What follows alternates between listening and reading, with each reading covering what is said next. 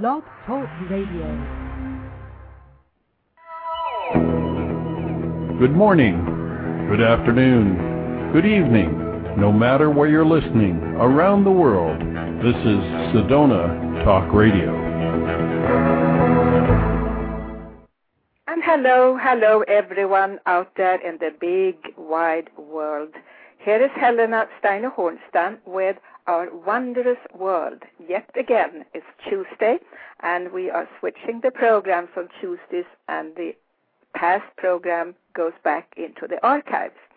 And this week, I have a guest, and I just spoke to her, so I know she is with us. And her name is Karen Tate. And Karen Tate is um, she's an author, and she is also specializing in sacred places. Are you there, Karen? I sure am, Helena. So, Karen Tate, you live in Los Angeles and you are in Venice Beach. And uh, we have today a beautiful day outside, and we're going to talk about sacred places. And what is a sacred place? Well, you know, there's all sorts of uh, different types of sacred places. Uh, I think a, a good way to describe sacred places in a general sense it's where uh, humans and the divine meet. Uh, it's sort of like a, uh, a common ground, I think you could call it.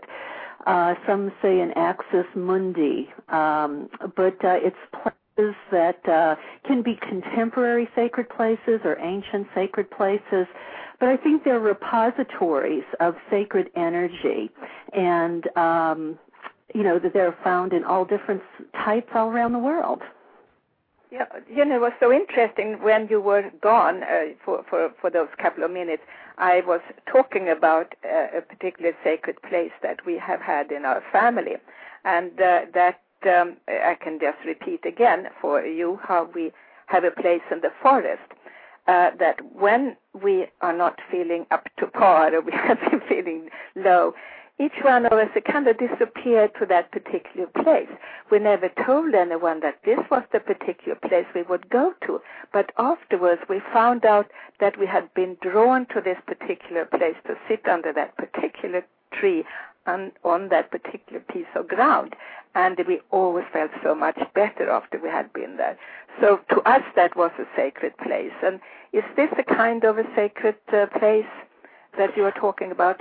Well, it can be. I mean, it would really be interesting to know uh, if if you did some research and and went back a few hundred years or a thousand years. It might really be interested interesting to know uh, how that land was used. Quite frankly, um, but certainly, you know, you were trusting your intuitive sense uh, that this natural landscape, um, you know, had uh, soothing or healing qualities uh, you know, you were fortunate that you were able to tap into those, um, whether you want to call it sacred energies or healing energies. Uh, you know, I don't think we should question things like that so much. You know, we can't always prove things, but you know, the proof is, I think, in um, how we feel about a place, you know, how we react to it, and obviously, um, you know, your family, uh, you know, really responded well. It was a great place to have available. Yes, and uh, of course we are quite um, intuitive in my family. This is on my mother's side, so we are listening to those. Um, uh, how shall I say?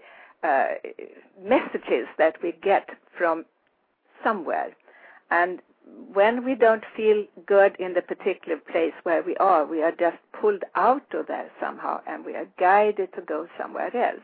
And I think in in town when we live in town, we live in the big cities or wherever we live, we sometimes have that feeling we have to get out of here. And I think then also something in us is telling us we have to go to a sacred place. And uh, well, often those sacred, uh, often those sacred places are places in nature. I mean, you'll find that quite often. Um, and you know, when I think we were in the big cities, we're surrounded by, you know, so much technology, so much electricity. You know, it's sort of the concrete jungle. You know, we're disconnected from uh, our natural lifeline, so to speak. And I think that's why we're drawn to, you know, get away, go to the countryside, or uh, you know, go yeah. to the beach for a day or something like that, and just feel the natural rhythms of the universe. Yes, absolutely. And you know, I looked in Miami Herald here on the in the travel section, and I have that page in front of me, and it says here about 25% of American travelers are interested in taking spiritually oriented vacation. Hey, isn't that something remarkable? We will want to take a spiritually oriented vacation. Well, what you know, you um, that? Well, you know, that has become a very common trend uh, probably in the last decade, maybe a little bit more. We actually call it purposeful travel. Uh, it used to be called pilgrimage. Uh, some people still call it pilgrimage, but you know, people aren't don't seem to be content uh, to just sit by a pool, you know, sipping a pina colada or a margarita. Uh, you know, they want to do something that nourishes their soul, that sort of uplifts their spirit. Uh, you know, they want to do something of substance that um, that you know makes makes them feel like uh, their precious time away away from work is being spent in a, a very worthwhile way. Uh, and people do you know uh, do all sorts of things. They go on sacred journeys to sacred places. You know, some people will go do these uh, uh, you know ecology tours. Uh, people will even volunteer and work with uh, organizations like Doctors Without Borders, uh, you know, and go help their fellow human being, you know. So um, I, I think this is part of what's happening in society where we're starting to think more uh, with our right brain. Uh, you know, we're thinking about uh, the intuitive, we're thinking about the creative. Uh, you know, we're not thinking on such a linear way anymore. You know, I think we want to get more in touch with, um, you know, the, the energies out there. We're becoming more enlightened, I think. Yeah. And it's funny you're saying this today because just today I've been sitting redoing my website, speakingtoyourheart.com, and I'm mentioning this, you know, that we now are living under uh, some kind of spiritual influences that we haven't lived under before, or at least we were not aware of it before, or we were not allowed to be aware of it in the same way before. Well, you know, um, this might sound cliche, and you know, some of your listeners might shake their head yes, or some of your listeners might roll their eyes. I'm not sure, but you know, a lot of people sort of use the metaphor, at least, uh, even though it's a literal, uh, you know, uh, astrological change. You know, we're moving from the age of Pisces into the age of Aquarius. And that, you know, sort of changes the energies of the universe. You know, this was supposed to be a new time for us. And I think, you know, we, we are seeing a new time on the horizon. You know, people are uh, have different, they're starting to shift into different values.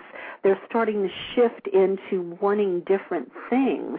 And, you know, they're things of the heart. Um, you know, they're, uh, I mean, just uh, one example, I think, is, you know, the way people are so conscious right now about greed. You know, uh, greed is like, is becoming taboo, I think. You know, uh, where in the 90s it was all about, well, you know, the winner was the person who could accumulate the most money and the biggest toys.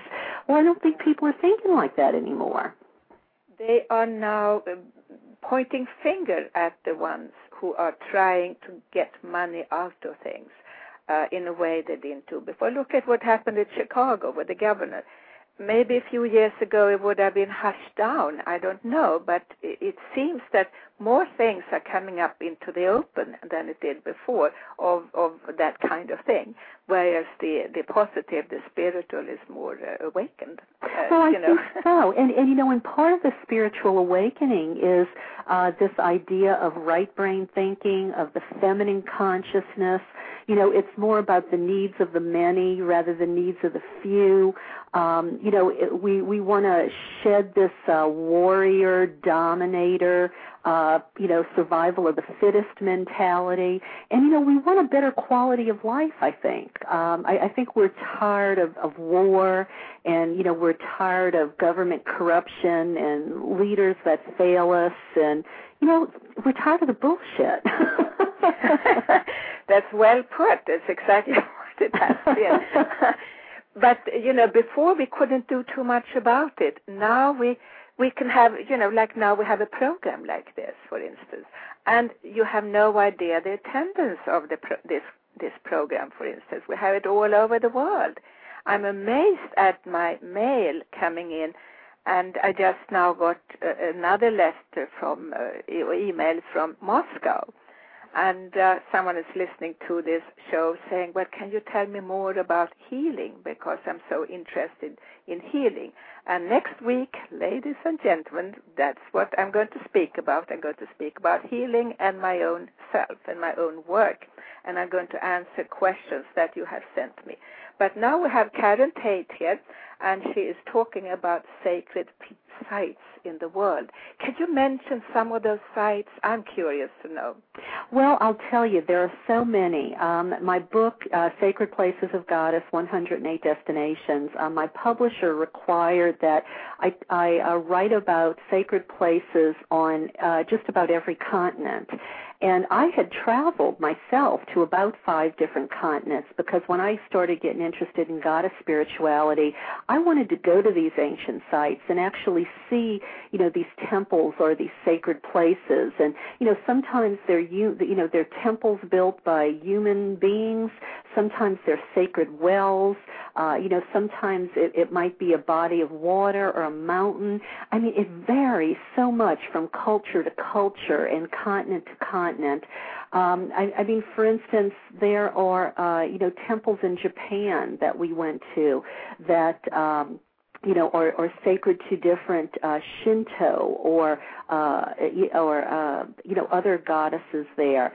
Um, you know, you can go to uh, Ireland, for instance, and you have these sacred wells of Bridget. Uh, you also have um, you know these these Neolithic um, uh, you know sites that uh, you know go back to the most ancient times, and uh, you know they're, they're just incredible. Uh, I mean, you have Machu Picchu in South America, you have uh, Egyptian temples in Egypt, uh, you have Stonehenge, you have Avebury. I mean, every country, you know, just about has their own sacred sites. I mean, uh, in a lot of cathedrals, even. I mean, if if you're a Christian, obviously, you know, churches may be sacred sites to you. Uh, sometimes like for instance Chartres Cathedral, uh, which is a train ride outside Paris, France. Um, Chartres uh, Cathedral is built on uh, sacred ground that used to be holy to the Druids. They still have a well uh, at, at, in the crypt of the church that um, you know was sacred to the Druids. They believed it, uh, you know, was had uh, healing waters. Um, you know they're just uh, you know the the whole church is replete with imagery uh, of the sacred feminine you know of uh, you know Mary Magdalene for instance. And uh, you know it's just uh, from country to country uh, you know there's just so much to see. I mean you could spend your life uh you know going from site to site. And i mean quite frankly i spent about 15 years traveling to a lot of these different places. Oh, really? How do they look the same in one way, or how do are they different in other ways, depending well, on the culture? Well, for instance, um, you know, in in East uh, in Western Europe, you know, you have so many beautiful Gothic or medieval cathedrals. Uh, so you have those type of sacred sites, uh, and like I said, oftentimes they're built on uh, a natural site um, that used to, you know, belong to the pagans, you know, before Christianity came along.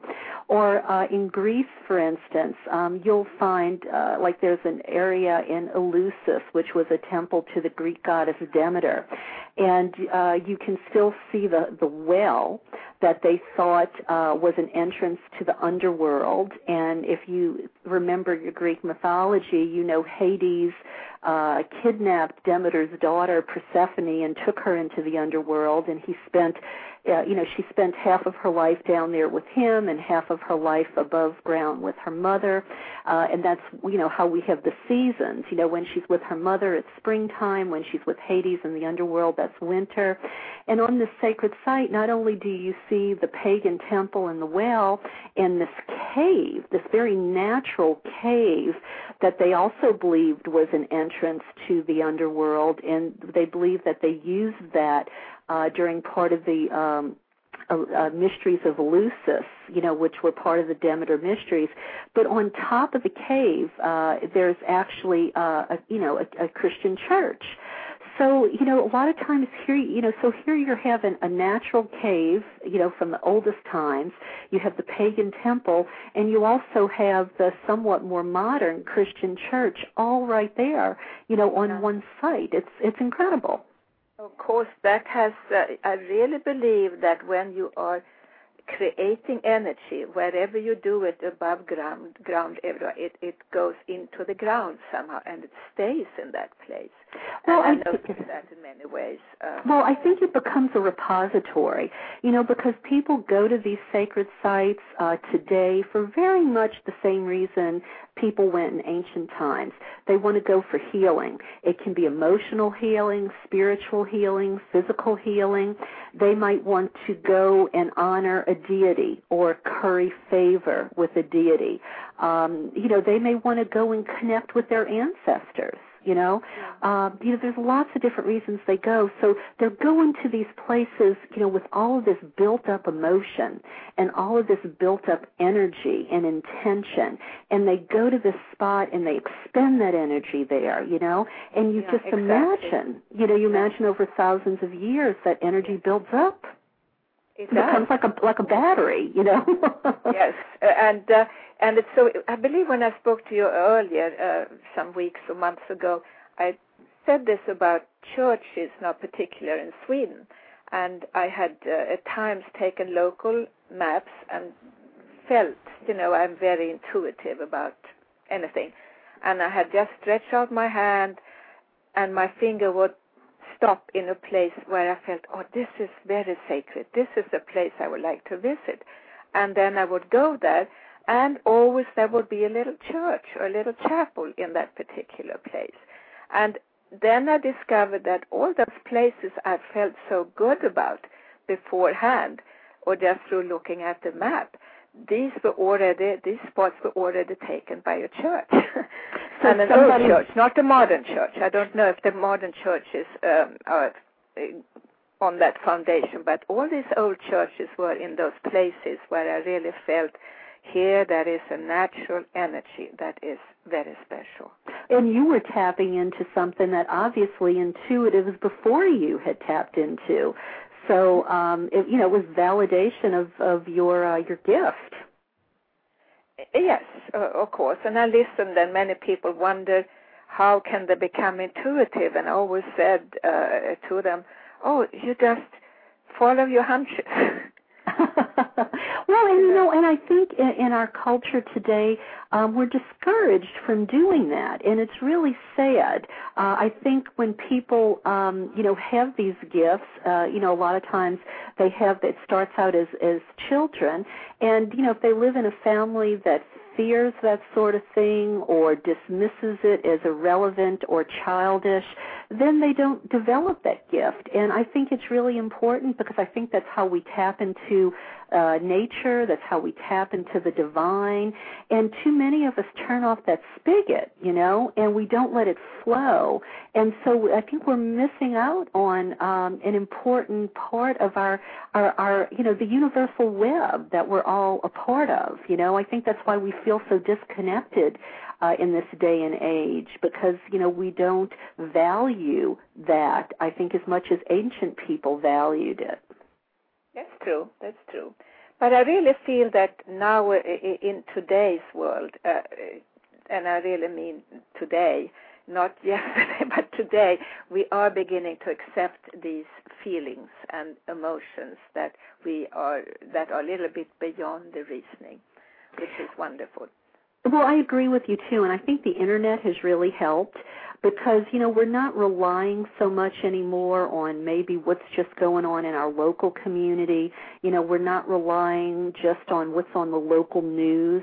You know, we have so much more information available to us. We can um, you know, discover so many different types of uh, of things and people and places that it really broadens our horizon, and it goes back to this idea of the right brain thinking, the feminine consciousness again, where uh, things are shifting, and I think we are starting to value these ideas and these gifts and these connections once again, and I think it's only going to help humanity.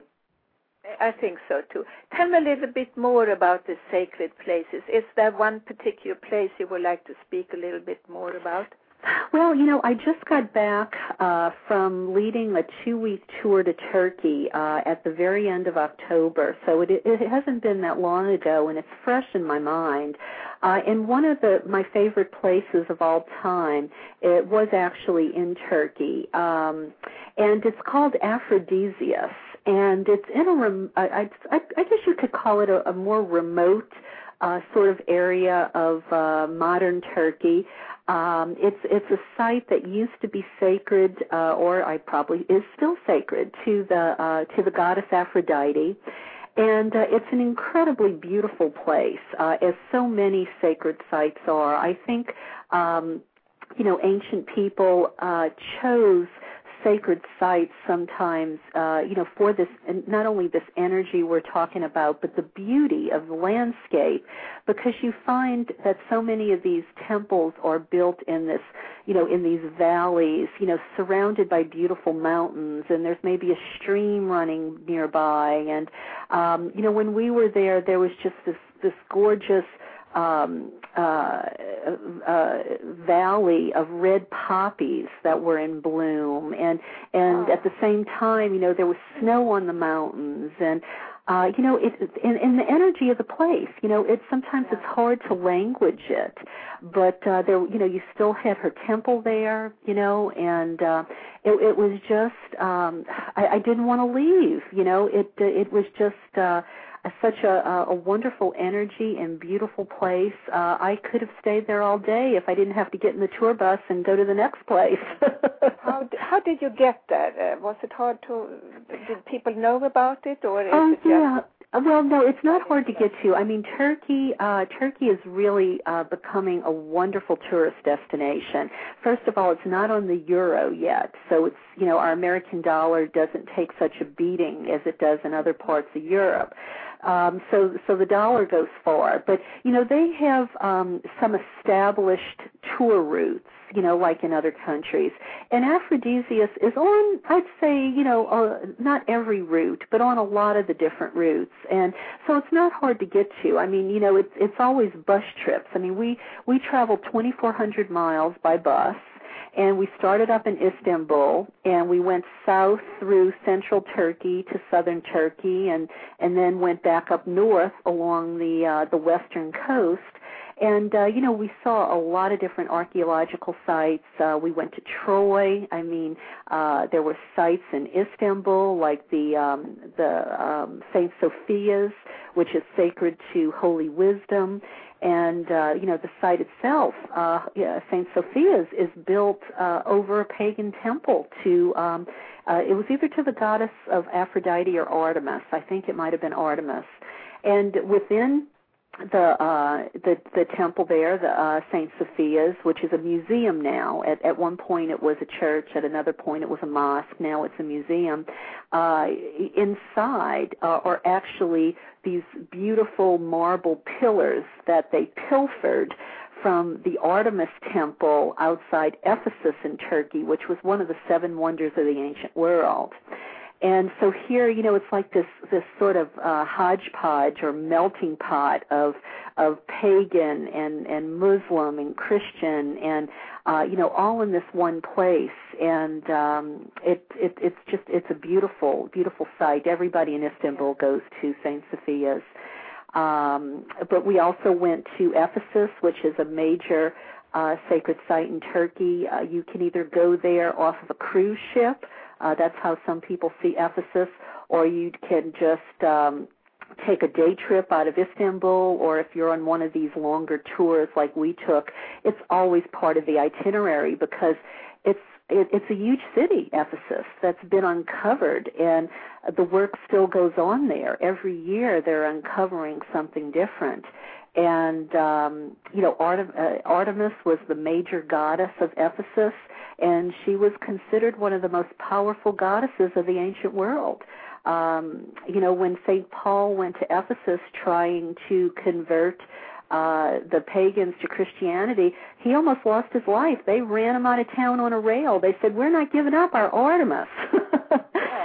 and uh, and then what was funny is when uh, you know Constantine uh, decided that he was going to switch over to Christianity as sort of the political glue, uh, you know, to keep his empire together. Well, he outlawed paganism for Christianity. So what did the people do? They said, you know what? We're not giving up our feminine face of God. If they want us to switch to Christianity, well, we're just going to call our goddess Mary now. And that's what actually happened. Um, the attributes that were that belonged to Artemis and also the Egyptian goddess Isis, they just got switched over to Mary. Uh, it's a lot like the uh, you know, the Africans who, the slaves that uh, got uh, shipped over to the New World, uh, they used to practice, uh, you know, voodoo, and you know, they had their own um, uh, Yoruban deities. And so when when they had Christianity forced on them, all they did was to take their Yoruban deities and they they gave them new names. They gave them the names of saints so that their masters wouldn't kill them, you know, for uh still practicing the Yoruban faith and not the Christianity, which was the faith of their masters. So it's really interesting, you know. So it, it's absolutely fascinating. So what you're saying in the older days, and uh, how long, how far do we go back now? Uh, I think that we're probably talking about 400, uh, you know, 400 um, AD, you know, 400 uh, uh, and you know that I think that was about the time uh, you know that uh, of Constantine and that that shift over. Uh, if memory serves me right, I'm not the best with dates, but uh, that's, that's okay. Nor am I. You know, it, that's numbers. yeah. But at that time, we had what I would call a worshipping of a feminine energy. Yes. Yes, very much. All around the world we did. Um, you, you see, that's what people don't, uh, you know, a lot of people don't really understand. Um, the worship of a, of a goddess went back 30,000 years ago. 30,000 years ago, at least. Some scholars point to other artifacts in other museums that say even longer ago than that. Um, what happened? You know well, what, well well you know um it had it, you know things shifted. Um to begin with uh you know just to give a little bit more information um i i think one of the reasons that uh, we honored a goddess uh, or the or the, a feminine face of God long before we ever honored a male God was because um, females were associated with giving life they could bleed without dying. That was looked upon as very powerful and very magical. And the earth itself was looked upon as female because it produced everything we needed to sustain ourselves. So that went on for a very long time. And women, we believe, were actually uh, elevated uh, during these times and, and had a higher status and class because because they were life givers. They by you know they were by association with goddess also life givers. You know they they weren't second class citizens like women are in so many cultures today. But you know it all it all you know turned you know uh, on power and politics just like it does today. I mean things uh, you know, are not that different. Uh, we, if you read a lot of the works of uh, scholar Maria Gimbutas, we think that some of these cultures uh, that were were more warrior-like, that had these sky gods. They came in and they obliterated these egalitarian cultures. Like there was there was a sacred site in Turkey called Çatalhöyük that uh, you know we believe uh, was a was a peaceful society, an enlightened society, because they had no weapons, they didn't have any fortifications. But then they get overrun by these marauding tribes. Uh, I believe it was these Indo-Europeans that came into you know these um, you know these these peaceful cultures, and you know, and it didn't happen overnight. It happened over thousands of years. Sometimes it was. Um, you know, it was it happened by force. Sometimes it just happened because you know people would marry into different cultures, and sometimes the wife would take over, you know, take the religion of the husband. So, um, but but what ended up happening was it really became a battle between what we call the matriarchy and the patriarchy.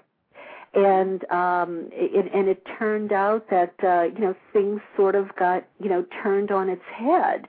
And all of a sudden we see the you know the feminine aspect of things the feminine god the powerful you know women queens and and uh you know become uh secondary and they're being replaced by these monotheistic male religions uh, I mean, with male gods that say you should have no other god before me.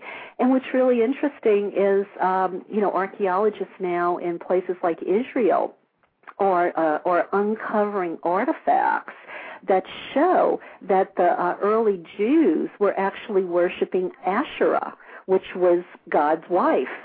So, you know, for a while, you know, they were polytheistic. They did, uh, you know, they did worship, um, you know, more than one God. That, you know, there was more than Yahweh there. There was Yahweh and Asherah so you know like i said in different places uh over over different times and under different circumstances you know things started to shift and we got away from uh the feminine and started leaning more toward the masculine.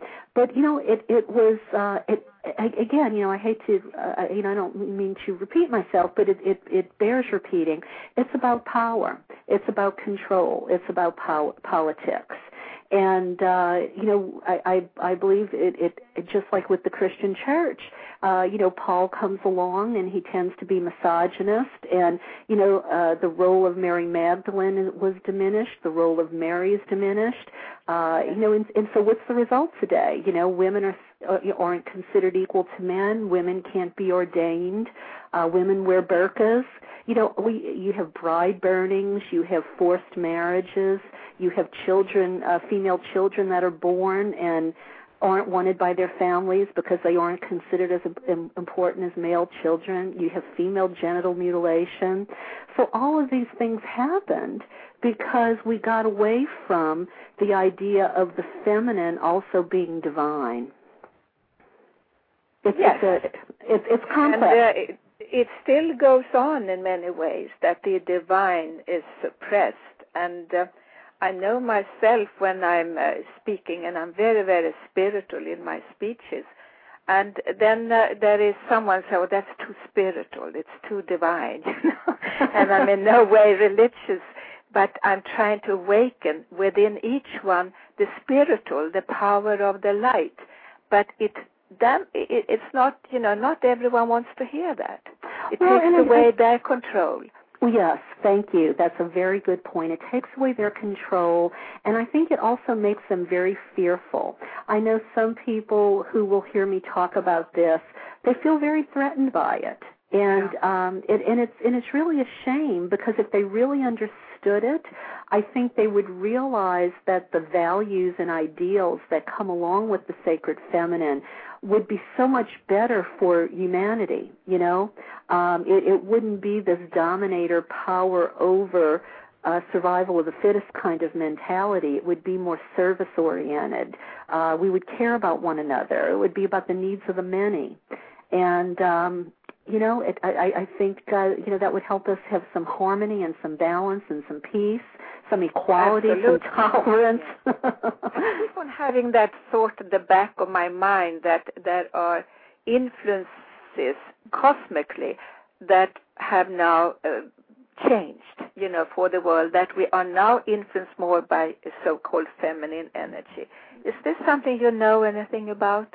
Well, you know, I'm not an astrologer, so, you know, I can't point to specifics beyond um, you know this idea that you know we're entering this age of Aquarius, which is uh, you know cosmic and universal energies are shifting. You know, I mean we are affected by the alignment of the planets. I mean, look at uh, you know people's behaviors are different on a full moon. It's just a, a very simple uh, example. We all know how things, you know, life can go crazy during a Mercury retrograde, you know. So yes. um, yeah. I thought we were under that influence right now because I seem to have problems with Mercury retrograde. The technical uh, instruments around me seem not to be connecting when I'm around yeah. during Mercury in retrograde. So and yeah, we had so a I, little, yeah, we had a little technical problem here, you and I, today with the uh, radio connection and I was my first thought was, is it Mercury retrograde? Said, no, not not not yet. We have another month to go. this was just technology. It wasn't the the, the energies of the universe. uh, I was thinking about feng shui or feng shui, or how you pronounce it. Does that have anything to do with these uh, with this philosophy? Uh, of the sacred feminine or with the sacred places? You know, um, I, I really don't know about that, um, uh, Helena. That I, I really can't speak to. I, I only have a nodding acquaintance with Feng Shui. I mean, it would seem to, but uh, I can't speak with any authority about that. I'm sorry. And that's okay. You know, it's okay because uh, I know many people are into that, and I notice it works. And what about the earth grids? Do you know anything about that? Well, I know a lot of these uh, sacred sites do happen to be along ley lines, uh, you know, and, and uh, places where ley lines converge and intersect and cross. Uh, these are supposed to be power places. But, um, you know, I don't think that's necessarily a requirement. Uh, I know when I was writing my book, um, you know, a lot of the sacred places didn't necessarily have to be on ley lines, although sometimes they were. Uh, that wasn't really a criteria for me when I uh, was writing the book about all the different sacred places of uh, goddesses and the divine feminine. But uh, occasionally, you know, it did, uh, you know, it did happen. I mean, like for instance, I believe Stonehenge uh, and Machu Picchu. Uh, those are both uh, places that I believe there's supposed to be a big convergence of uh, of ley lines. I mean, I mean, they crisscross in grids all around the world. Yeah, and you seem to be drawn to all these uh, places. Do you know why? Well, you know, for me, I grew up in New Orleans, and uh, it was the Bible Belt, and I grew up a Catholic. But you know, it never really took with me. It was something I was born into, and I never really felt very passionate about. So, you know, I, I wasn't. I, I guess you'd say, you know, I, I wasn't real religious. I wasn't real spiritual. But then I moved to California, and I stumbled onto a class, a women's studies class about goddess spirituality. And you know, it just you know like when you feel something is true uh in in in your, you know, in, in using your intuition or just your, you know, your inner guidance, it just felt like, you know what, this is what's been missing and uh and and it just made sense to me. I mean this whole idea i grew up with in uh in catholicism the father son and holy ghost. Well where was the woman in that equation? Yeah. you know you know the natural order of things is a man and a woman together create you know? And they had taken the female out of the equation and that never really resonated with me. Um and then i started both to i felt that way all my life. I couldn't even believe in a God because of that. You know, everything was he, he oriented. Well, yeah, and that all has to do with the patriarchal fathers who were setting themselves up as the ones to be in power, and you know they were the ones that were going to make the rules and you know tell us what to do and how to live our life. And in the process, you know, women got you know uh, you know diminished and subjugated. I, I mean, you know, women became no more than than chattel or property. I mean, that's what marriage was in the ancient world. It wasn't the concept of marriage that we know today. And um you know but but again you know it's all about power and control. And you know i don't believe that's what the sacred feminine is about. The sacred feminine is much more about partnership and collaboration and negotiation. You know it's not about this strong fisted um you know rule by force and um you know it, it's just a different outlook. It's a, a different way of thinking of being of doing and um i don't know i like it a lot better Do you um, are there sacred places in the United States of America that you know oh, of? Oh, sure, sure, absolutely. There are um, there are, for, just for instance, uh, talking about California, you can actually use my book, Sacred Places of Goddess, and uh, take a California pilgrimage. You can start up in Northern California at uh, Isis Oasis, uh, which has a temple to the Egyptian goddess Isis and you can go to uh, San Francisco and in Chinatown there's a temple to a Taoist goddess. Uh, from there, you can go to San Jose and uh, the Rosicrucian Museum, and there's a wing dedicated to the Egyptian goddess Sekhmet. Uh, you keep going further down in Los Angeles. There's a there's an area sacred to Guadalupe. You go a little further down and you hit a temple of Kali. You go a little further down and you get to the Goddess Temple in Orange County. So yeah, I mean there are um, there are lots of places. There's a Sekhmet mm-hmm. temple outside Las Vegas. Um, and you know, and there are places that we are redefining as sacred places of goddess as well. And I talk about that, uh, you know, in my book. You know that we should take these take places of natural beauty. Like for instance, there's and combine it with art uh, because, like in Canyonlands, Utah, for instance, in the very remote section, um, it, it, they have these uh, wall drawings of the archaic Indians, and there's this six foot tall image of this deity, which uh, we are calling goddess because she is birthing trees and animals from her hands.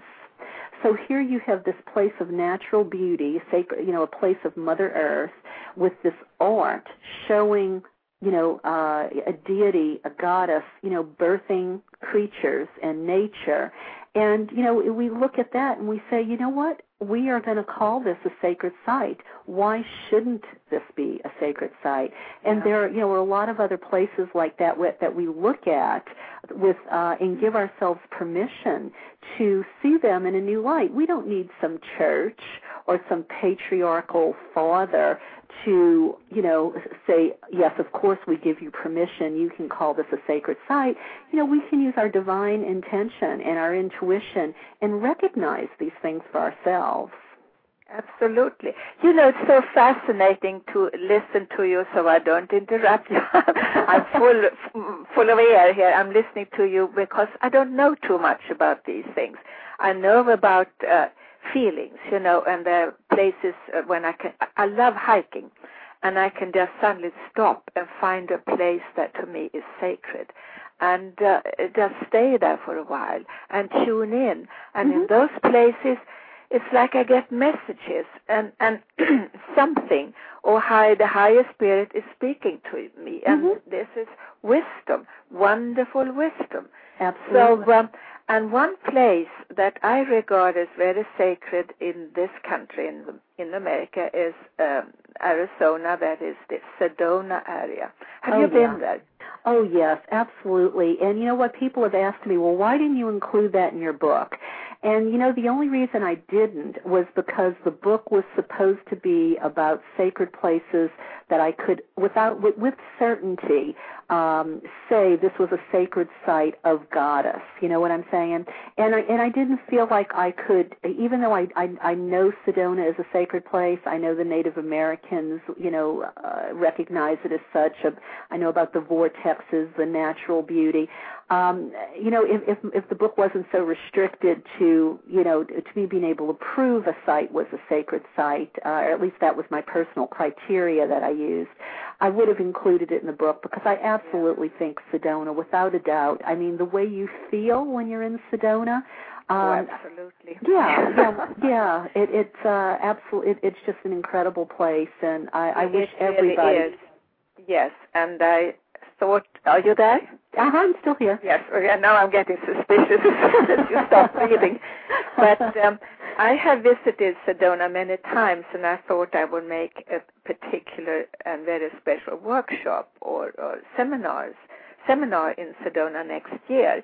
Uh, but um, I think the last time I was there, and I had I was going to stay with friends, which I did, and I rented a car, and I stopped somewhere in town and suddenly it was like someone was sitting next to me and I took off and I was given directions where to go and where to drive and then I was told to stop and then it was like someone was telling me uh, and I saw intuitively an Indian, you know, Native American sitting next to me and he told me, listen how they have ruined our land. Look at these developments. Look at this football field.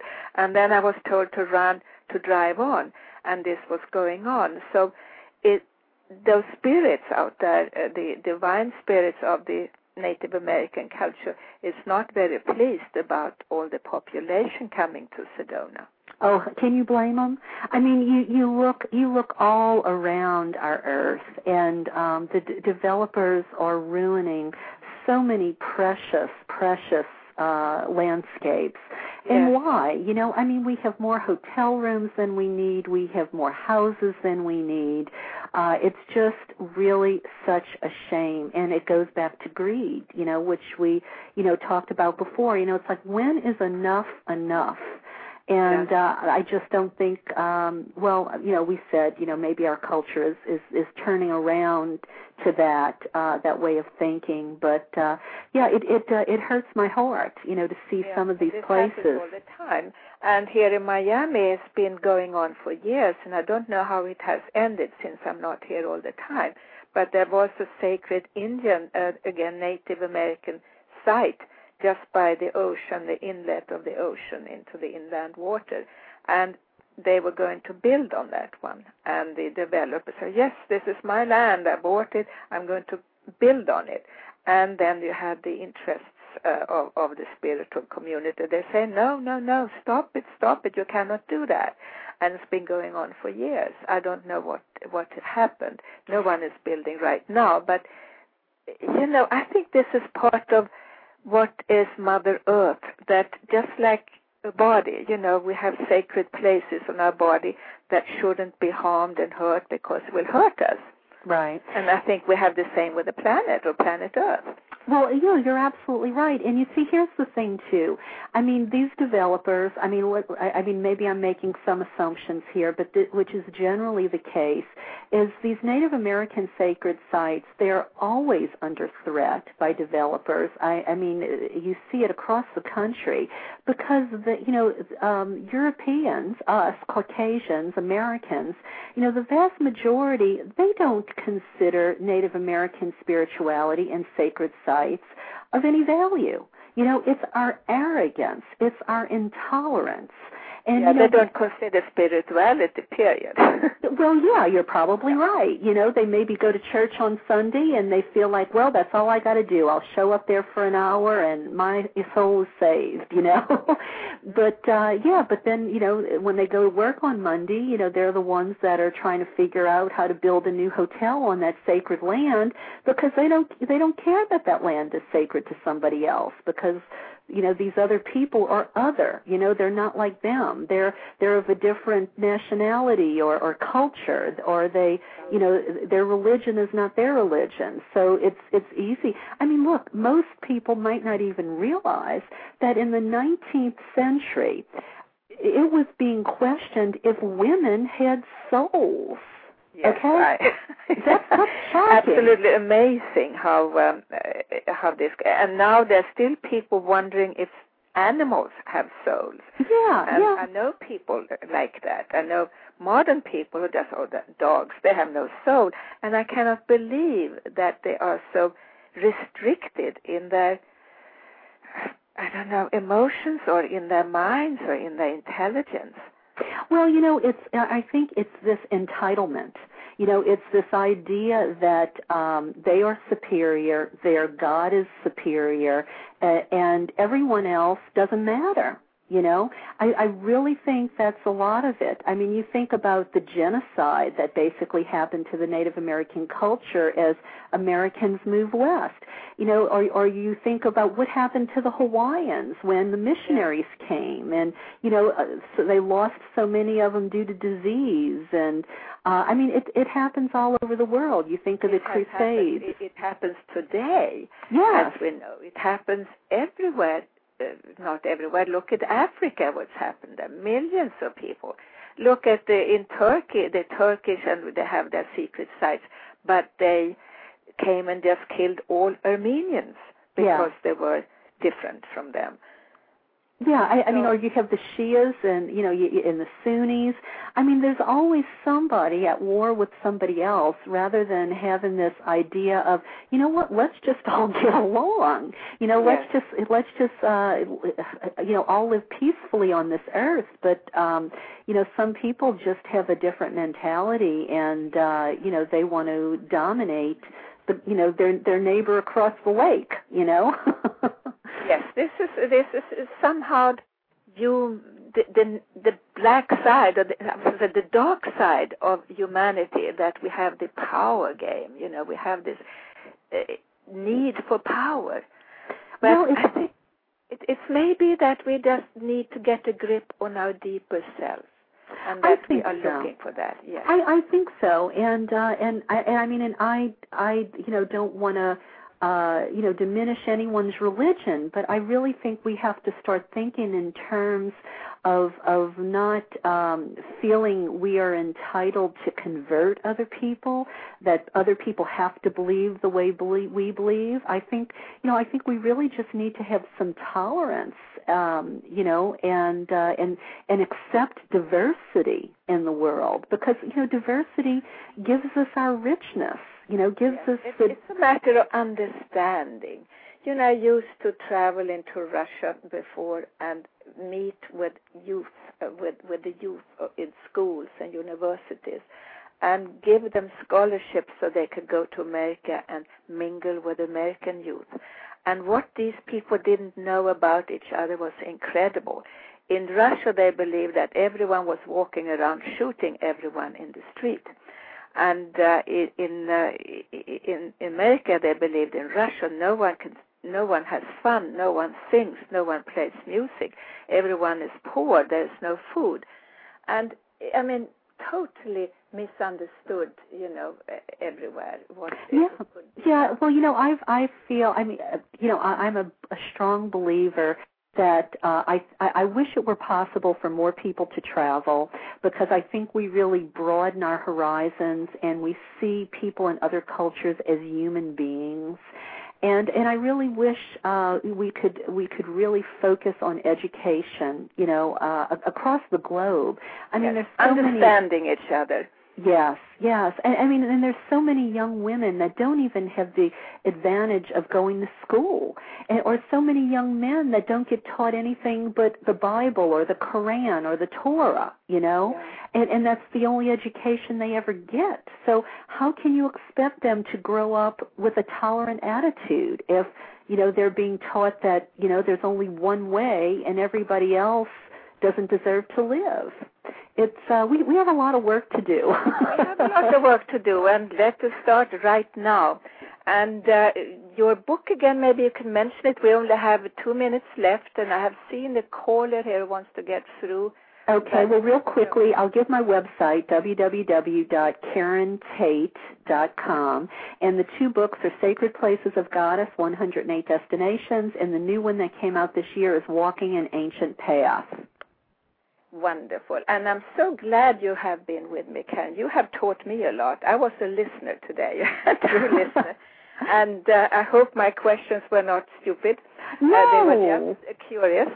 And Oh. I see, I hope uh, there is a caller, area code 3110. Uh, are you there? You want to speak? Hello? Three, okay. Evidently, I just see a hand, a hand raised here, so, uh, but that's okay. So, uh, no, you know, I'm naturally curious about our planet, and we cannot know everything, each one of us. Right. And that's why we have experts out there who will teach us and tell us. And you evidently know about sacred sites. How come they could survive these sac- sacred sites and no one ruined them? You know? Well, a lot of them, a lot of them are ruined. Uh, you know, we're very lucky that some of these governments rely on tourist dollars, because quite frankly, if they didn't rely on tourist dollars, the sites wouldn't be reconstructed. Uh, I mean, that's why Egypt has rebuilt so many of their ancient temples because tourism is one of their primary sources of income. Um, so, but we have lost a lot of sites, or a lot of sites have never been reconstructed. Um, it, it's uh, it's incredible to think what's still buried under the earth that we haven't even seen yet. So we have only 30 seconds left. And uh, again, this is Helena Steiner Hornsteyn. My website is www.speakingtoyourheart.com. And I am here with my show, A Wondrous World, because there's so many beautiful wonders out there in the world, like today. And do contact Karen, and she will tell you about more sites. And buy her book. You can get your book uh, at Amazon.com or in the bookstores. Uh, either either way, uh, you can buy it online. You can buy it at a bookstore, or they can order it for you if they don't have it on the shelf. Or you can email me, and I'll send you a copy personally signed. That's wonderful. So thank you all, and thank you, Karen. Goodbye. Thank, thank you, Helena. Thank you. Bye bye.